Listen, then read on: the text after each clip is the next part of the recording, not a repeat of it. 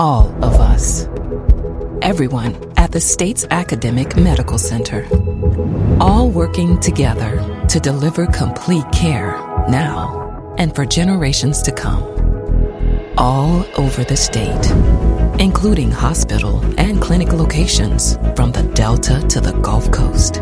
All for one reason you, the University of Mississippi Medical Center. All for your health. From MPB Think Radio, this is Southern Remedy Kids and Teens, where we discuss issues involving your children as they are growing up. I'm Dr. Jimmy Stewart, professor of pediatrics and internal medicine at UMMC and program director of the MedPeds Residency Program. Preventing illness is one of the most important priorities of physicians, and one of the best ways to do that is through immunizations. We're going to address some of the most common vaccination concerns this morning with our special guest, Dr. Sandy Feldman. We'd also love to hear your questions this morning, so give us a call. You can reach us this morning by calling 1 877 MPB Ring.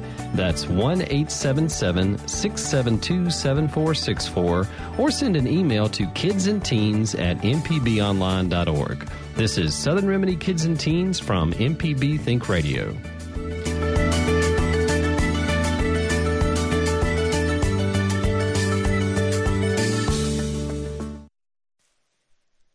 Live from NPR News in Washington, I'm Lakshmi Singh.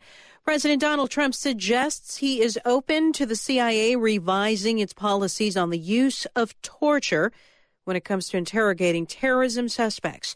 NPR's Scott Detrow reports from Philadelphia top Republicans in Congress do not want to see that debate. President Trump has said time and time again that he thinks waterboarding and other forms of so called enhanced interrogation are effective. Members of Trump's cabinet, including Defense Secretary James Mattis, disagree. So do the top Republicans in Congress. Ahead of a meeting with President Trump, Senate Majority Leader Mitch McConnell said CIA Director Mike Pompeo has vowed to follow the law. I believe virtually all of my members are comfortable with the state of the law on that issue now. And, and torture is illegal, and torture is not legal. So, and we agree with it not being legal. That was House Speaker Paul Ryan as well. Ryan, McConnell, and the rest of congressional Republicans are in Philadelphia to map out their agenda for the coming year. Scott Detrow, NPR News, Philadelphia. One of the British government's senior officials is also condemning any notion of approving the use of torture. David Davis, who is tasked with overseeing the UK's exit from the European Union, told Parliament today Britain does not condone torture, quote, under any circumstances whatsoever, end quote. The Prime Minister, Theresa May, is slated to address U.S. congressional Republicans in Philadelphia ahead of her meeting with President Trump. The Russian and Turkish governments are waiting to see what becomes of the Trump administration's pledge to set up safe zones for civilians in Syria.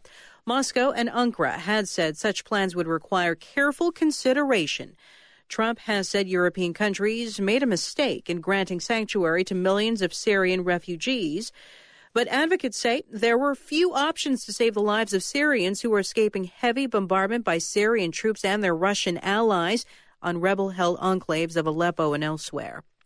Back in the U.S., sales of new homes fell in December by more than 10%. The Commerce Department saying today mortgage rates have been on the rise since President Donald Trump's election, which could be hurting affordability. We have the latest from NPR's Yuki Noguchi. New home sales fell 10.4% in December, which was a sharper pullback in the market than Wall Street was expecting.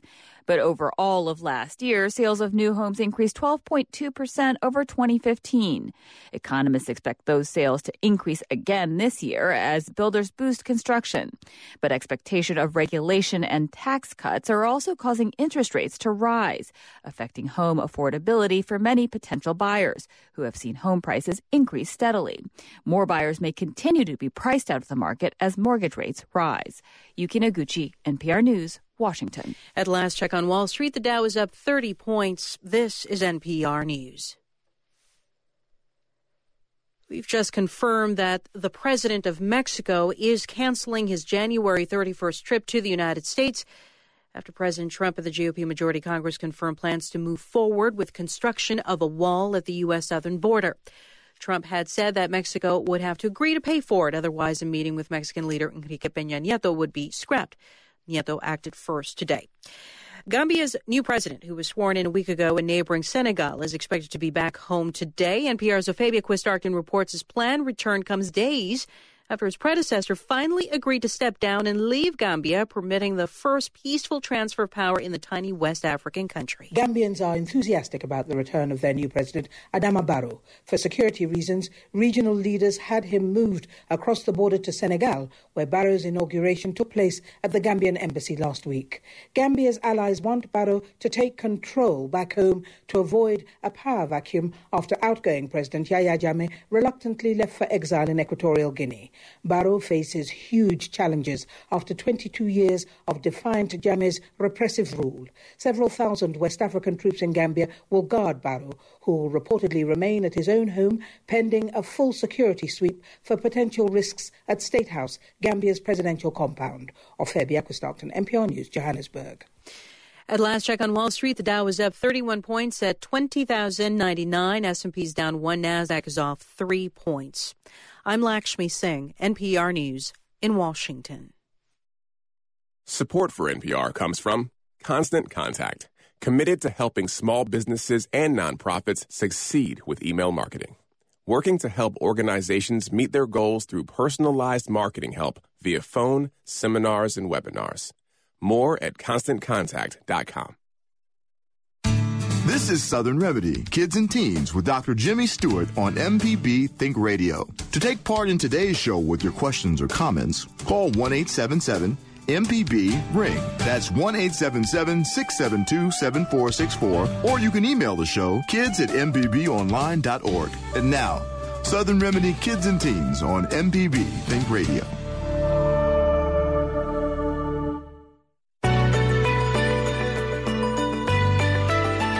This is Southern Remedy Kids and Teens on MPB Think Radio. I'm Dr. Jimmy Stewart, professor of pediatrics and internal medicine at UMMC and program director of the MedPeds residency program. Immunizations are one of the most basic components of pediatric care, yet it can be both overwhelming and confusing for patients to understand sometimes. Why do we give so many vaccines? What about those specific schedules?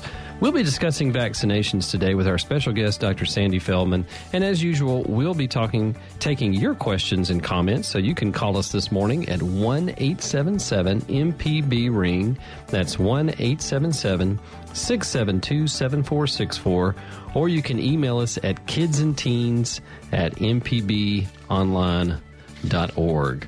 Well, I hope everybody is having a, a, great morning so far. It's a little bit chilly outside. It's quite a difference from uh, what we had earlier in the week. You know, that Mississippi January weather. Uh, my sister lives in Chicago uh, and uh, certainly a lot colder now. She's a big city girl from small town Mississippi and uh, she's fond of of uh, of looking at pictures of my kids and and um, you know, sort of jobbing at them. Is like, why do they have their shirt off in December? I said, well, you forget what the weather's like in December sometimes. It's hot. Uh, so you never know what you're going to get. But, uh, you know, just prepare for that. Certainly, uh, from a child standpoint, uh, if you've got uh, kids like mine who want to wear shorts to school all year long, uh, just uh, look at those weather forecasts because they are changing fast.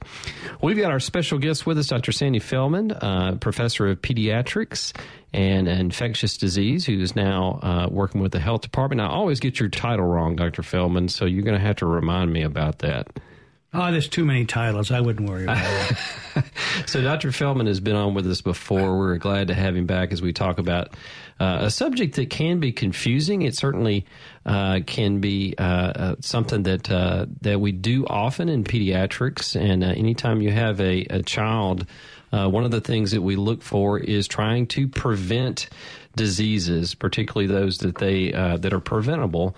And we've talked about that in different ways as uh, over the years here on Southern Remedy Kids and Teens. Certainly, lots of good common things that you can do hygiene wise.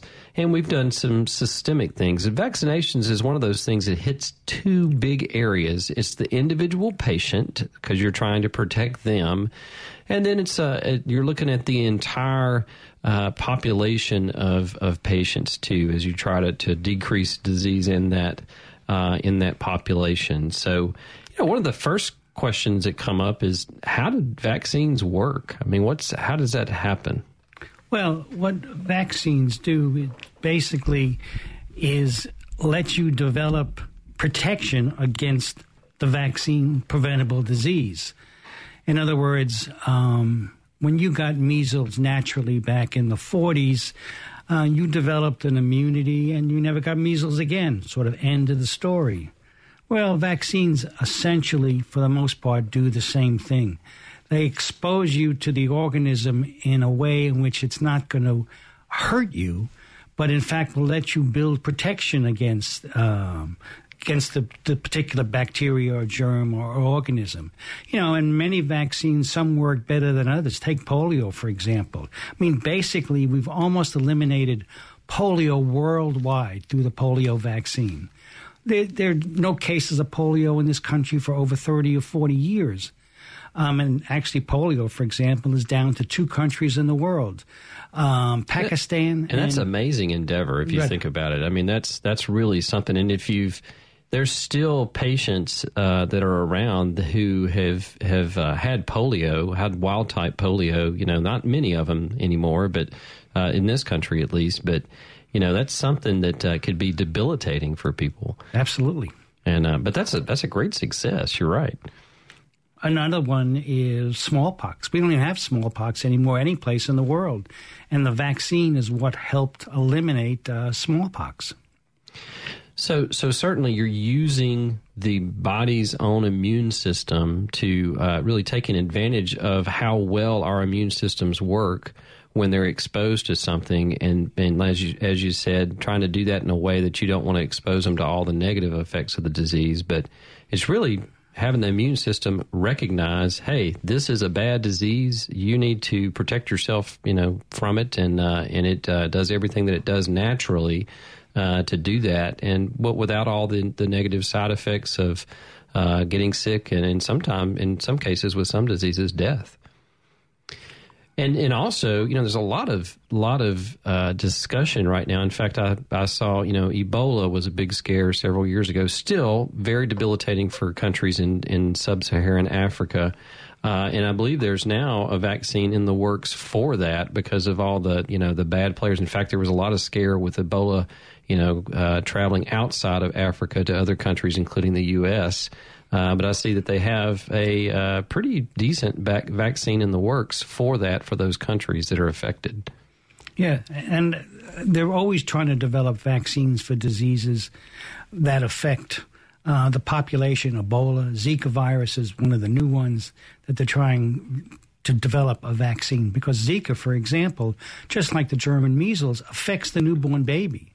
I mean, back in the old days, before we had the German measles vaccine, there were thousands of infants born with congenital rubella, which means they had heart disease, they had brain disease, they had small brains, they had deformities. And because we've eliminated that in this country, I think in the last couple of years, for example, there have only been two children born with congenital rubella syndrome, and they weren't from the United States. They happened to be born to pregnant women who were in this country and had developed rubella wherever they came from. And it's the same now with Zika virus. We're attempting to get vaccines to prevent the effect, again, of that it has on uh, the newborns. Yeah, certainly, you know, we, we see a lot of those historically. You can see a lot of those um, uh, um, accomplishments that we've had in decreasing those diseases, and we tend to, as a you know, as a country, we tend to forget about those uh, just because we're sort of a victim of our own own successes in a lot of ways. And when when we don't see a lot of those, uh, you know, cases of things, uh, you tend to forget about them. Yeah, I mean, another example is the hepatitis B vaccine. Now, if you get hepatitis B as a child, basically you're going to die in your 20s or 30s of mm-hmm. liver failure. Mm-hmm. And one of the things we've basically eliminated that in this country is by the use of the hepatitis B vaccine in newborns and in the first few months of life. So you're protected against hepatitis B, which again, if you went to China, Taiwan, and some of those countries in the Far East, they have massive number of deaths from hepatitis B in infants, and we virtually have none in this country. So a lot of successes there from vaccines. Um, so one of the, you know, I, we wanted to address some common concerns that parents have when they come in. Uh, and let me let me say this too, from a pediatrician standpoint. Um, I love questions. Uh, questions really uh, they they introduce things that people are saying. You know, oftentimes you go to the physician uh, and you're a little bit uh, you, you are a little bit stressed. You want to get everything you know. Uh, you want to get all your questions answered while you're there, but you forget something. You know, I encourage families a lot of times if they have a lot of questions to write them down, bring them into the to the office so that we can address those.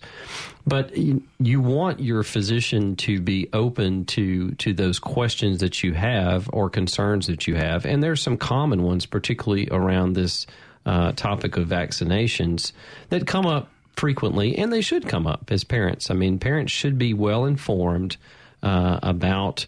Uh, some of the the uh, reasons why their child is getting some things. Now, actually, just just talked to a uh, to a mom in the studio here who said, uh, you know, she's like, yeah, tell me when I have to come in, and I'll just come in and get them. Uh, but you should be, you know, you should be um, educated about the things that that might be going on uh, why that they're you're vaccinated against things and uh, and and have a chance to answer those questions and to receive some information about why those vaccines are important. So we're going to address some of those questions this morning. Um, so one one that's common is why so many? You know, the the if you look at the particularly the first two years of life, they're uh, you know depending on the vaccinations, you can get up to I think twenty nine uh, different uh, vaccinations uh, when you go in for routine uh, well child checks. So, why do we have so many vaccinations? Well, the main reason is if you look at the diseases you're preventing, where children die from these diseases is in the first two years of life. For example, whooping cough. Um, and there are deaths throughout this country every year from whooping cough. It occurs almost invariably in infants less than two or three months of age. And um, there is good evidence that if you give the whooping cough vaccine to a two month old, even though it's only one dose, he will get not necessarily 100 protection, percent protection from the disease, but he's less likely to have severe disease. And if you look at the other things that are in the vaccine, um, for example, uh, Hib meningitis, that occurs basically in infants. Pneumococcal uh, vaccine we give is again because meningitis and pneumonia occurs in young infants. Four year olds and five year olds don't get it that much, where you basically see it is in the young infants. So the whole idea is to give the young infants who are at the highest risk for these vaccine preventable killing diseases. In effect, they are killing children. Um, we give the vaccine so we can protect them against this. And that's why we don't see any mortality or very little mortality in this country from any of these diseases. And, you know, as long as we continue along that same path and basically encourage vaccination for everybody, we're going to protect everybody. I mean, you reach a point where if not everybody is protected, then you get loopholes in the system, and then you get outbreaks of diseases. And we've seen this in this country. A couple of years ago, for example, there were 10 or more deaths in Los Angeles in uh, with whooping cough. Every one of them was in young infants who were unimmunized. We even had a death in this state several years ago. It was in a family in which none of the parents were vaccinated. They were anti vaccine. The three year old picked up the pertussis. Um, the father picked up pertussis. The mother picked up pertussis. They all survived. The father had to be hospitalized. But the young infant, they had a two month old infant. That infant died of whooping cough, basically because nobody was vaccinated and that child wasn't protected. So we want to give these vaccines as early as possible to protect the infants against what can be a fatal disease. And and a lot of those, uh, you mentioned, you know, you may get some immunity with that first dose, right. but a lot of them to ensure a hundred, well, as close as you can get to hundred percent, um, you give multiple doses over time to help the immune system recognize that and say, okay, I need to beef up my defenses against this. Correct. And that, again, that's why we give them at an early age. And again, one dose doesn't prevent everything. Right. But it does generally tend to make things somewhat milder. So if you are one of the unfortunate ones to get it, it'll at least be a little milder. But the best protection is by that whole series. And again, you want to protect in the first two years of life because that's when most of the devastating, killing, vaccine preventable diseases tend to occur. We're talking about vaccination concerns this morning with our special guest, Dr. Sandy Feldman, and uh, we'd love to hear from you this morning. We're going to be addressing some other common uh, concerns about vaccinations that we hear in clinic, but you have certainly got a lot of time to call in with any kind of uh, question that you might have. The number to call this morning is 1 877 MPB Ring. That's 1 877 672 7464. Or you can email us at kidsandteens at mpbonline.org. We're going to take a short break and be right back.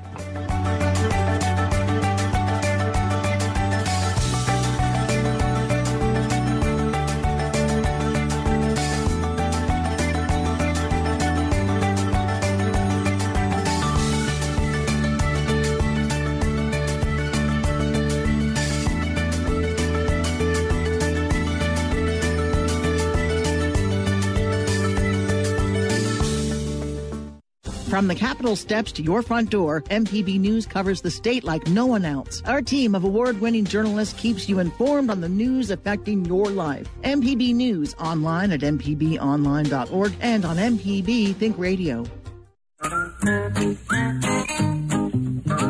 Hey y'all, it's Felder Rushing. I'm the Gestalt Gardener and I am so pleased to join y'all every week talking about gardening. You know, you don't have to be anybody or join anything to be part of this party. All we're going to do is talk about gardening and garden related stuff and maybe a little psychology working in at the same time. Let's have a lot of fun on the Gestalt Gardener. Fridays at 9 and Saturdays at 10 on MPB Think Radio. Can trust in radio built around you. Mississippi Public Broadcasting. This is Southern Remedy, Kids and Teens with Dr. Jimmy Stewart. To take part in today's show with your questions or comments, call 1 877 MPB Ring. That's 1 877 672 7464. Or you can email the show kids at MPBOnline.org.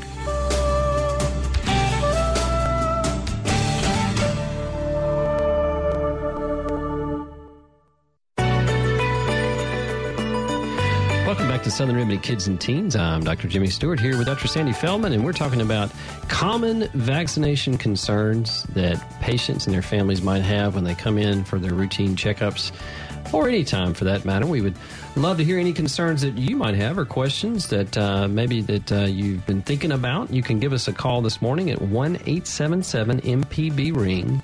That's 1 877 672 7464. Or you can send us an email to kidsandteens at mpbonline.org. So we were talking about, you know, just how, how many vaccinations there are and the sort of the rationale behind that about protecting against all those different diseases. And they tend to affect young infants more. They're, they're the ones that are at the most risk during that time. Uh, so it brings up another, you know, another uh, uh, uh, thing that people ask a, a, good bit is, you know, what uh, what's the difference between a local reaction? Because a lot of time reactions, sometimes you can be confused about whether that's a side effect or not. What are some of the common reactions, and what's the difference between a reaction and an, and an adverse side effect? Well, just uh, to bring up a point, when we give multiple injections, they've been looked at in numerous studies, not one study, but many studies, to make sure when you have several injections, for example, that you don't increase the side effects or the adverse events. Um, so when we give, for example, at two months, several shots, all these have been looked at over time to make sure there is no adverse or serious events occurring just because you gave multiple shots. And in most cases, the evidence, for example, for the two month old infant, it almost doesn't matter whether he gets two shots or three shots or four shots. The side effects that are going to occur are the same as if he just got one shot. And for example, the common side effects are redness at the injection site, some swelling, some pain, some discomfort, some sort of general feeling just not good because you've got uh, a vaccination. And those are common side effects. They're all very self limited. They tend to disappear in you know a relatively short period of time. Some get fever with it, and most of the time the fever you get is relatively mild fever. Um, you can use Tylenol or whatever you want to use. Sometimes you don't even have to use that because it's mm-hmm. going to tend to to disappear. And but, that's that's another question too: is will Tylenol interfere with how my child, you know, with the vaccination that my child's getting? That's been looked at for mm-hmm. many many years, way back in the old days when we were using aspirin, and it really doesn't interfere with the response to the vaccine. Mm-hmm. I mean, all it does is some parents even give it the day the child gets the immunization or before they get the immunization. Right. As far as the vaccination goes, it's immaterial. It may help with some of the side effects, but it doesn't interfere with your response. Yeah. So doing that again, if that's what the parents want to do or the doctor wants to recommend, that's fine. It doesn't have any ad, doesn't have any side effects of giving that vaccine. Yeah. Uh, in the immunization. In terms of adverse events, they tend to be things which are obviously relatively unusual and very uncommon. And, you know, it's hard to define an adverse event. I mean, the worst adverse event that you would have would be a death. Mm-hmm. And we don't see that. Vaccines prevent deaths, don't cause deaths. Mm-hmm. And again, some of the quote adverse events that have been looked at, for example, people blamed autism um, on an adverse event from a vaccine. Well, that's been looked at and it's been shown time and time again in not one study, not 10 studies, but many studies and in many different countries, in Europe, here, Canada, etc., that autism is not related to the vaccines at all. Mm-hmm. And in fact, the original study was found to be bogus. The guy sort of invented the data. He skewed the patients so that he picked patients who he knew were going to have um, uh, autism, and, you know, and all that kind of thing. And all that was sort of blown out of the water in, in numerous studies. The old days when there was mercury in the vaccine and people were worried about that, actually, it turned out that the mercury in the vaccine is not the mercury that causes poison in the first place. Right. Um, but they withdrew it. So these types of adverse events are looked at and don't really not related to the immunizations. So I want to talk more about sort of the monitoring system that we have. But first, let's go to Shelly in Long Beach who has a question. Good morning, Shelly. Good morning. Thank you for calling. I'm just thank you. I am just joining you you gentlemen, so I'm not sure if this has been addressed, but my daughter and granddaughter have recently moved in with me. My granddaughter is 10 months old and I'm now a partial caretaker for that precious baby. And I was wondering if I needed to get a whooping cough booster since I am around her. The answer is 100% yes. And let me give you reasons why it's important. For example, that whooping cough germ is out there. People have whooping cough germ and don't bat an eyelash. They don't get sick. Maybe they'll get a mild cough. But what happens is in those who are unimmunized or underimmunized, if they get exposed to somebody who's carrying that germ, and again, they may not have any symptoms, um, they can get whooping cough. And that's what we've seen in basically whooping cough deaths that occur is because the child gets exposed to somebody who's not necessarily sick with it. They may be, but not necessarily. And uh, they gave it to the susceptible young infant. And you, as a grandparent, um, should be protected against whooping cough because you don't want to even expose uh, your your children. So protecting the parents and that um, is one of the by protecting the parents. That's one way of protecting the children uh, from whooping cough, which again is out there. Yeah, and, and Shelly, that's you know a concept that that's a little bit difficult to understand sometimes is herd immunity. So that's exactly what we're talking about. So by everybody, right, right. yeah, by everybody around that child being protected. Um, and and that's something that the actually you know if you're expecting a child a lot of times I, I know a lot of uh, OBGYNs will when they meet with you um, uh, an expectant mother will say that you know everybody who's going to be around the child probably needs to get uh, uh a booster of that um, uh, before that child is born And and it is you know it does bring up some other things about their the, these diseases. They may not because of immunity that most people have. You may not see them, but they don't go away completely. A lot of them do, but some Right. of them don't. So that's a great question. And uh, so our recommendation. May I ask you? Yeah, go ahead. I'm I'm sorry. Where can I get that at the health department? Do I go to my primary care physician? You And could have several there going to be choices. Any side effects for me? Okay, you have several choices. And one, the easiest choice is either your physician or the pharmacy. You know, Walgreens, Walmart, you name it, they all have that vaccine and they can give it to adults. And it's actually not a very, even very, very expensive vaccine. Um, Health departments would carry that one too, though. Lo- Oh, actually, they don't. Okay, I didn't know that. So okay, not for adults. Okay, for for kids, but not for adults. Adults. Uh, as term side effects, probably almost nil. You may get soreness in the arm, you may get a little redness, but you're not going to get sick. You're not going to start coughing. You're not going to run fever or headaches or anything like that. Okay. Well, that is such good information, and I'm definitely going to follow through with that. All right, thank you, Shelley, for calling.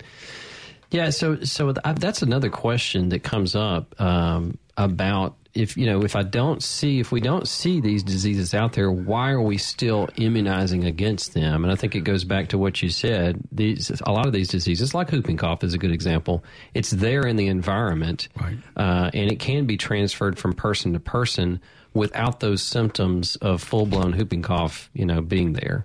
Um, and that's that's not just whooping cough. There's other diseases like that that can lay dormant within the population and come out. Now, pneumococcus is one of those in which we give what they call the PCV 13, which is again 13 strains. Well, those strains are all out there. And again, many people carry it in their nose. Um, and they don't even have any symptoms of it. But should they expose a susceptible, particularly young infant, that's where you wind up seeing meningitis.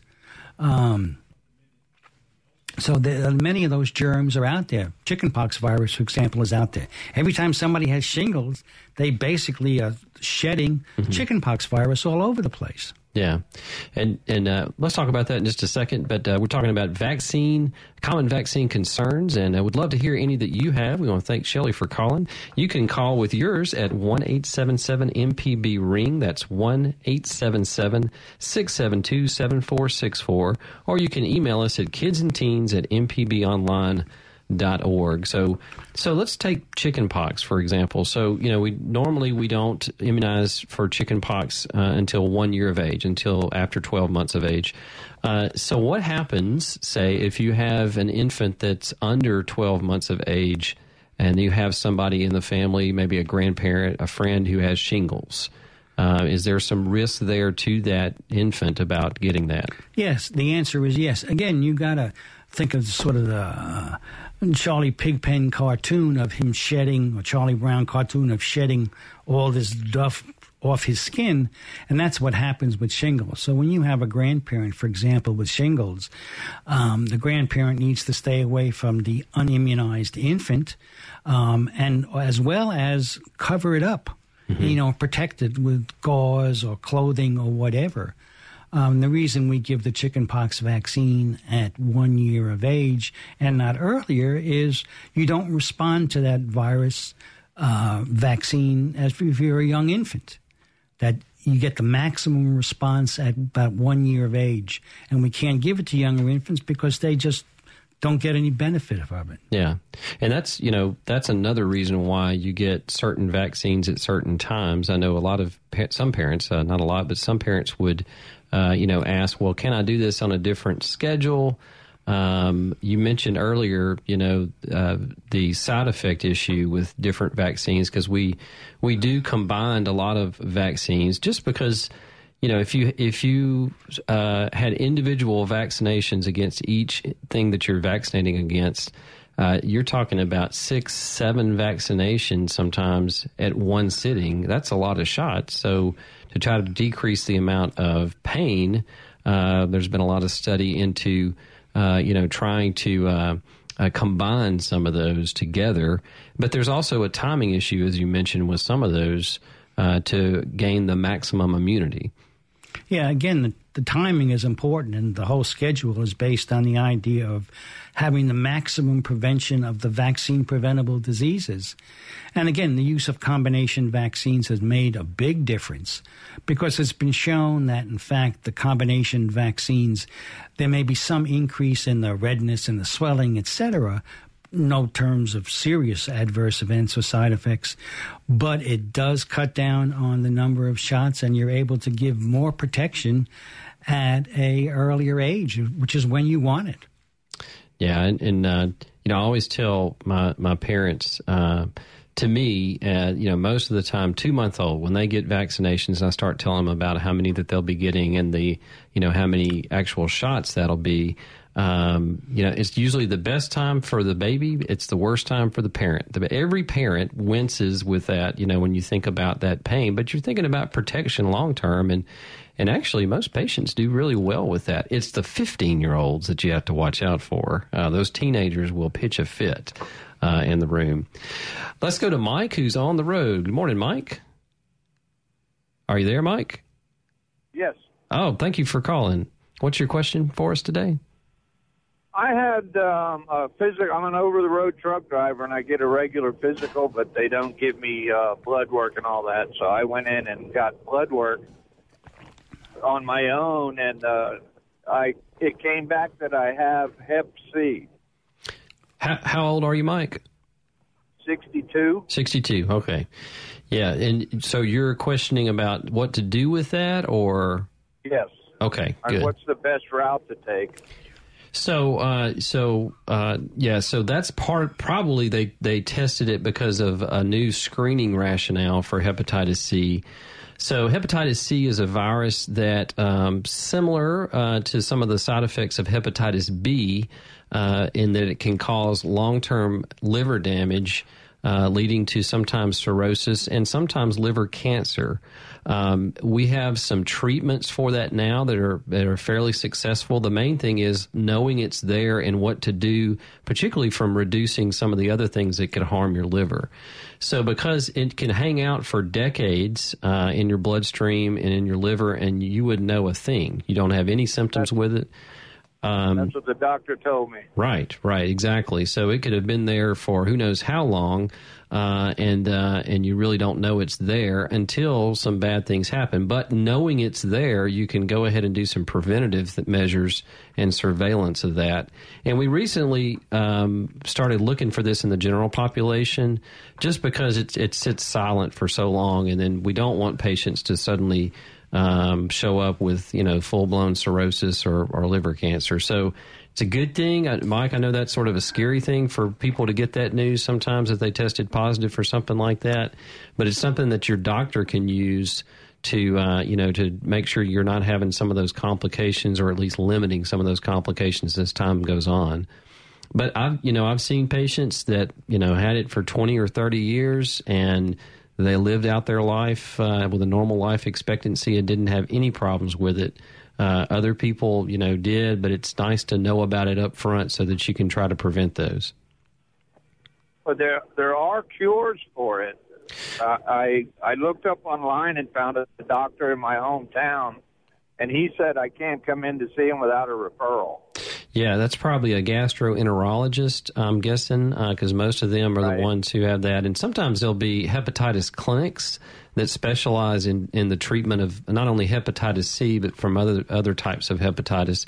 So there are some specific medications where you can eradicate that or at least decrease the amount of virus that's in your system. So I would check that out for sure. I would check with your main doctor first and make sure that, you know, that you would qualify for that and maybe get a referral over there so that they can start seeing you and see if some of those medications might, uh, My, might. my primary care doctor passed away last year, Oh, I'm sorry to hear that. and I haven't found another doctor yet.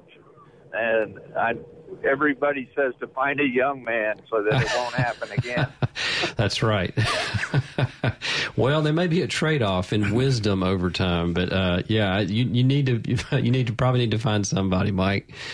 Well, thanks for calling, and uh, good luck to you. Area? Do you have any ideas or a known clinic or anything? Well, I, specifically for primary care or for for the Hep C. Oh, for Hep C.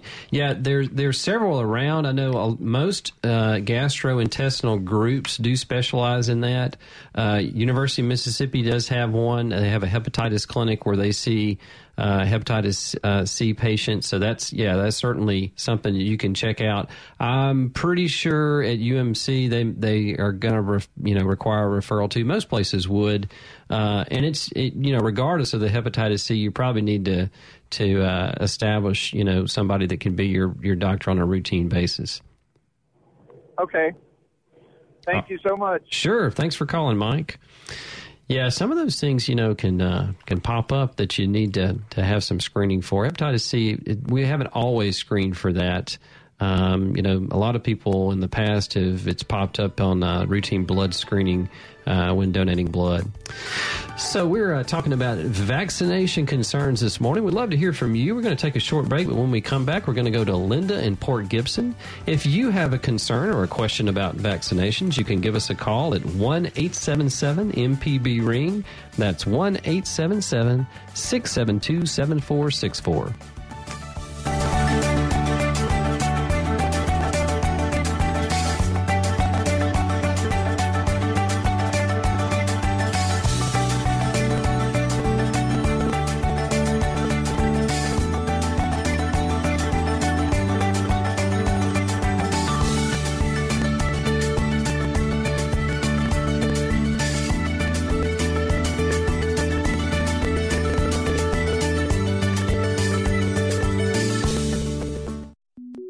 Podcasts of your favorite MPB Think radio programs are available now.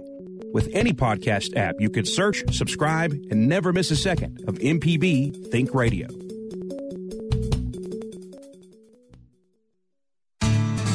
Southern Remedy is a production of Mississippi Public Broadcasting Think Radio and is funded in part by a grant from the University of Mississippi Medical Center and by the generous support from you, our listeners.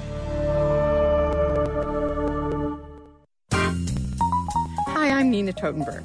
Are you someone who talks about how great public radio is, but you're still not a donor? Rather than wait for the next pledge drive, you can support the programs you love by donating that unwanted vehicle. Donate it today. It could be worth hundreds of dollars to this station, and you could get a tax deduction. And thank you. Donate your car, motorcycle, boat, or RV by going to mpbonline.org. Listen to stories and shows, go to mpbonline.org. This is Southern Remedy, Kids and Teens with Dr. Jimmy Stewart. To take part in today's show with your questions or comments, call 1 877 MPB Ring. That's 1 877 672 7464. Or you can email the show kids at mpbonline.org.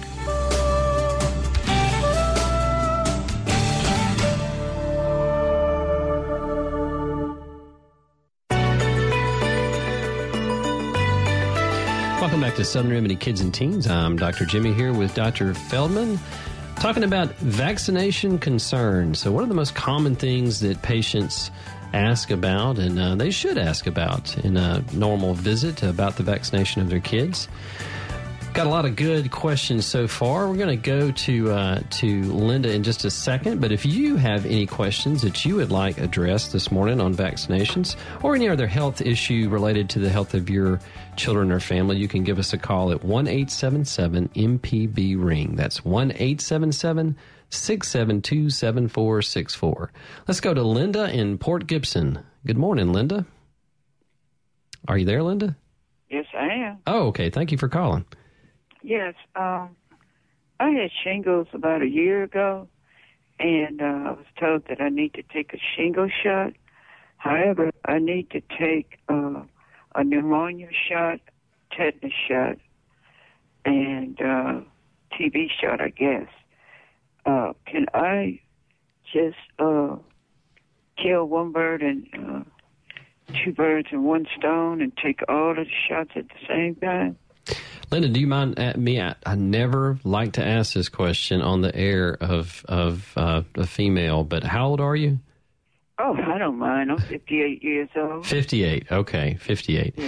Yeah. so so those are some of the recommended vaccines. Actually, one of them you mentioned, uh, I don't believe is is one that, that there is one overseas mainly that you can get that's not too effective. I believe you mentioned a, a TB vaccine. Yes. Okay, D- Dr. Feldman, do you want to? Well, yeah. The the recommendation, for example, by the Centers for Disease Control in adults would be that the pneumococcal vaccine, which you mentioned, the pneumonia vaccine, is basically age 60. So if you're 58, you could wait a couple of years. Um, and depending upon what your insurance is, it'd be better covered if you're over 60 when you get it. As far as the shingles vaccine, um, again, the recommendation is even for people who've had shingles. I've had shingles. Yeah, is to go ahead and get the vaccine.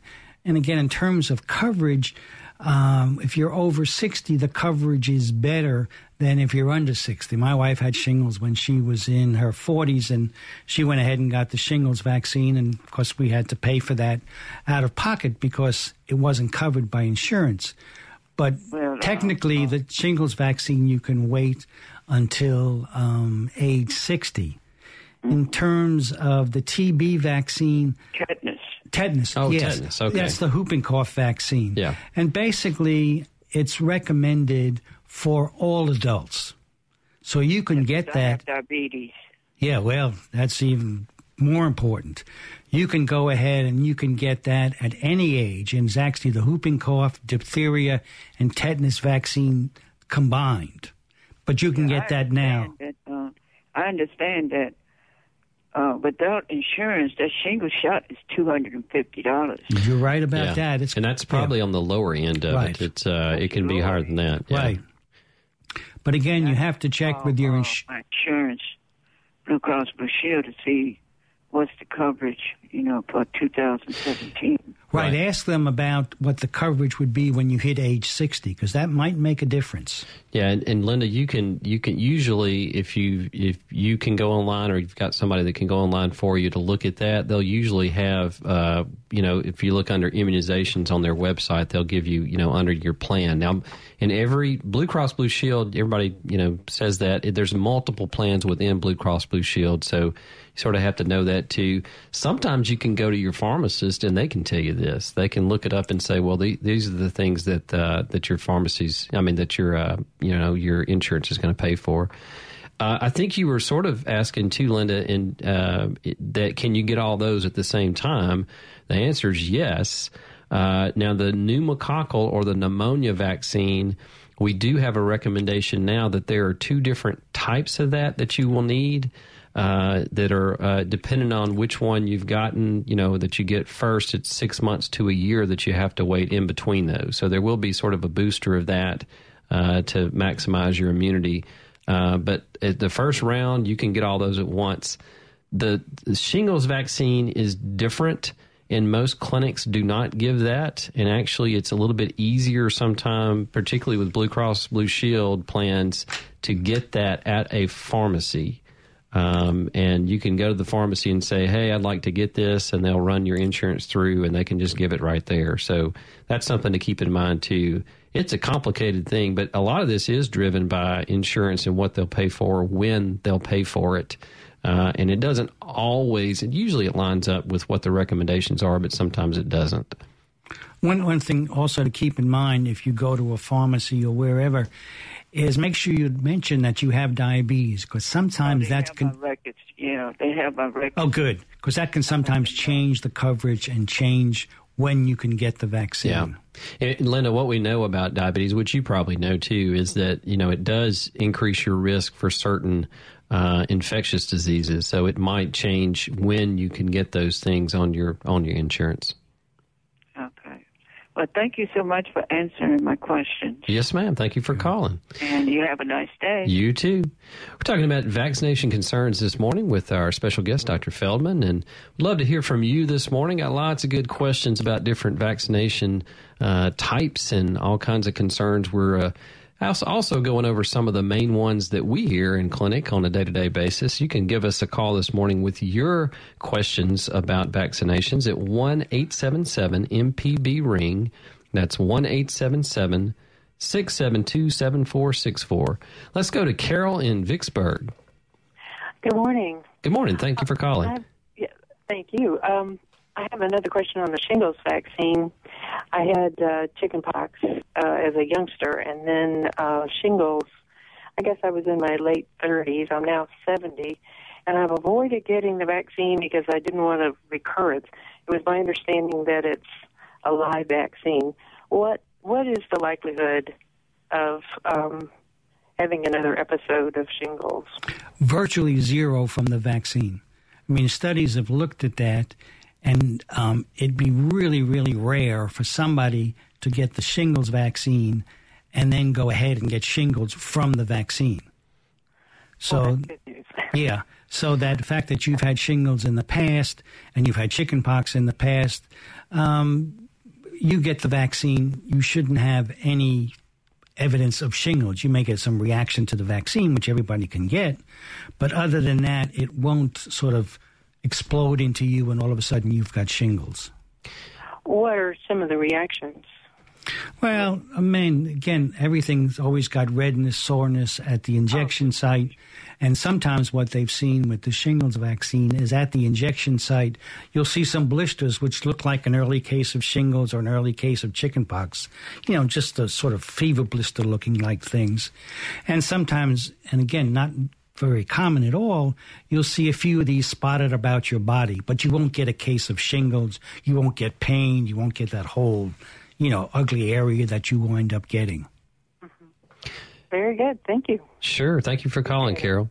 You know, one one thing about shingles too. Uh, so it's it's caused by the same virus that causes chickenpox, but a lot of people don't realize if you've had chickenpox.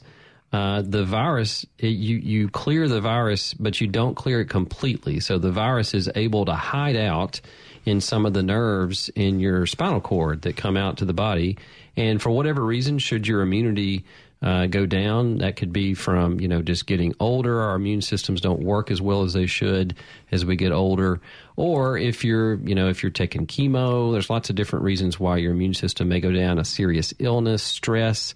Uh, those particles, those uh, varicella particles, uh, the viral particles, they get reactivated and then they pop out along that nerve, which is why you have all kinds of funny distributions of that rash on your body. Um, and you know, somebody who's had shingles is at risk for getting shingles again. So that's a common uh, misconception, I think, about um, about the shingles vaccine and who. Uh, you know who uh, needs to get it, and some people would say, "Well, I've gotten shingles; I don't really need to get it." But it's those are the people who would be at, at risk uh, as much as the general population, maybe even more since they've had it once. So um, let's go to Mary in Hattiesburg. Good morning, Mary. Hey, yes, this is Mary Jane Guidry from Hattiesburg. Thank you for calling. Yeah, I've got just some statements. I worked, uh, actually worked with Dr. Feldman in um, pediatric emergency room years ago in the 80s. One concern I have, I was in nursing school myself, I had a vaccine injury from the DTP. I w- had seizures the day of, and the doctors told my parents it was from the vaccine and to not get that um, particular vaccine. And then in nursing school, we learned to ask the families if there were seizures in the family not to go with that vaccine. And then it was also on nursing board. Um, a question today, and it's also it is in the the drug insert, the DTP insert that it may cause seizures, and that's a contraindication. Okay, now mothers are telling me today you can't ask for that. You can't. If you say uh, my child has seizures, they're gonna, you know, they don't care. You you still have to get the DTP. What has changed? Another question. When I worked in the pediatric emergency room, we had a a sign up. If your child has a rash, they were to notify the nurse. We'd go to the front desk or the door outside and we could we could identify oh that's chicken pox we would give them dial soap tell them to cut their fingernails Go home. It's going to be okay. You're not. It's not life threatening. If you look at the little pediatric handbook that they used back then, it was it was called the Bible for the pediatric residents. Chickenpox, measles, all of those things were not considered life threatening like they act like it is today. The chickenpox before the vaccine, uh, we encourage families to invite your friends over. Everybody get the chickenpox. I think if we had more chickenpox in children today, we would not be seeing all of this shingles that we see in the grandparents, the older population, or or people my age. It wasn't something to be so afraid about. Um, a lot has changed. Another thing, in, when I worked in the pediatric ER, we we would see the um, the kids with cancer. We'd keep them there until a room was ready. Anyone who had um, a low immune system, we kept them away from the people getting vaccines in the clinic because people that have been given the vaccines recently, they are actually shedding the vaccine. That's another issue that is not talked about is the shedding of these viruses. Um, people act like unvaccinated children are walking around with diseases. They are not. Someone that's been recently vaccinated, they are walking around shedding the vaccine, the viruses. So, another point is um, if you've got a vaccine injured child, look for tacanow.org. That's tacanow.org. There's a ton of doctors around the country that know how to help reverse vaccine injury. I'd like to get that information out there. They're called MAP doctors, metabolic and pediatric special need doctors. There's a mistake that you made, and that's about the shedding. Um, you don't shed these viruses. Let me just say it's been shown clearly that the measles vaccine you don't shed. You don't shed the rubella vaccine, a German measles vaccine, or the mumps vaccine. The only time you shed the chickenpox vaccine would be if you get some spots on your skin, which you can easily cover up. So this idea of people being vaccinated and shedding it and exposing people is a fallacy. That's 100% wrong. You don't shed the pneumococcal vaccine. Uh, you don't shed the meningitis vaccine. You don't shed the whooping cough vaccine. All that's a myth. That has nothing to do with the spread of disease. The vaccines don't cause the disease. You know, another thing about chickenpox too, I should, you know, certainly most people who got chickenpox, it even if they didn't die from it, which would be the worst thing, there are complications from it. And if you think about, you know, anytime your child gets sick, uh, they're going to have to come home. Uh, you're going to have to deal with that. They're, you're going to be out of work. It's a big cost to that too.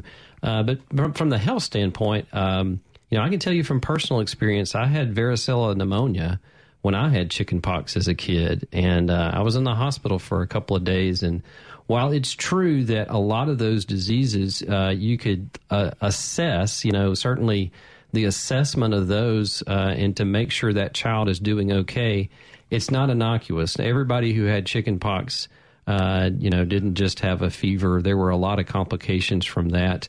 Uh, and before we had the vaccine, you had over 11,000 hospitalizations a year from chickenpox alone. So, I mean, that, that not everybody is going to have that. And, you know, from a, from a pediatrician standpoint or from a parent standpoint, one child uh, who dies from something is one too many.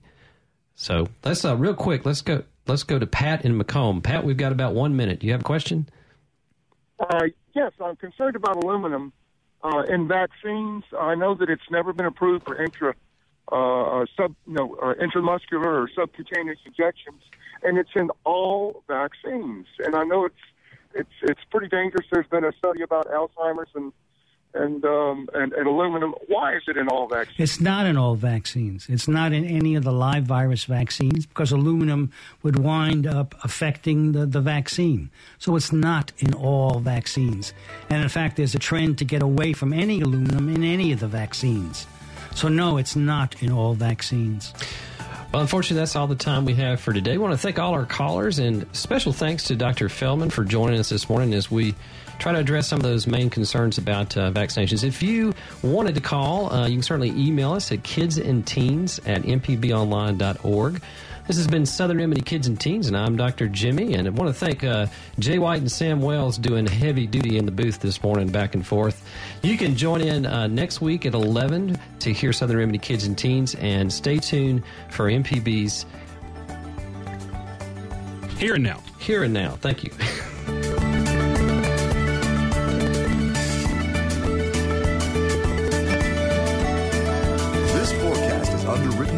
Cross Blue Shield of Mississippi. Live healthy on the go with the My Blue mobile app. More at bcbsms.com.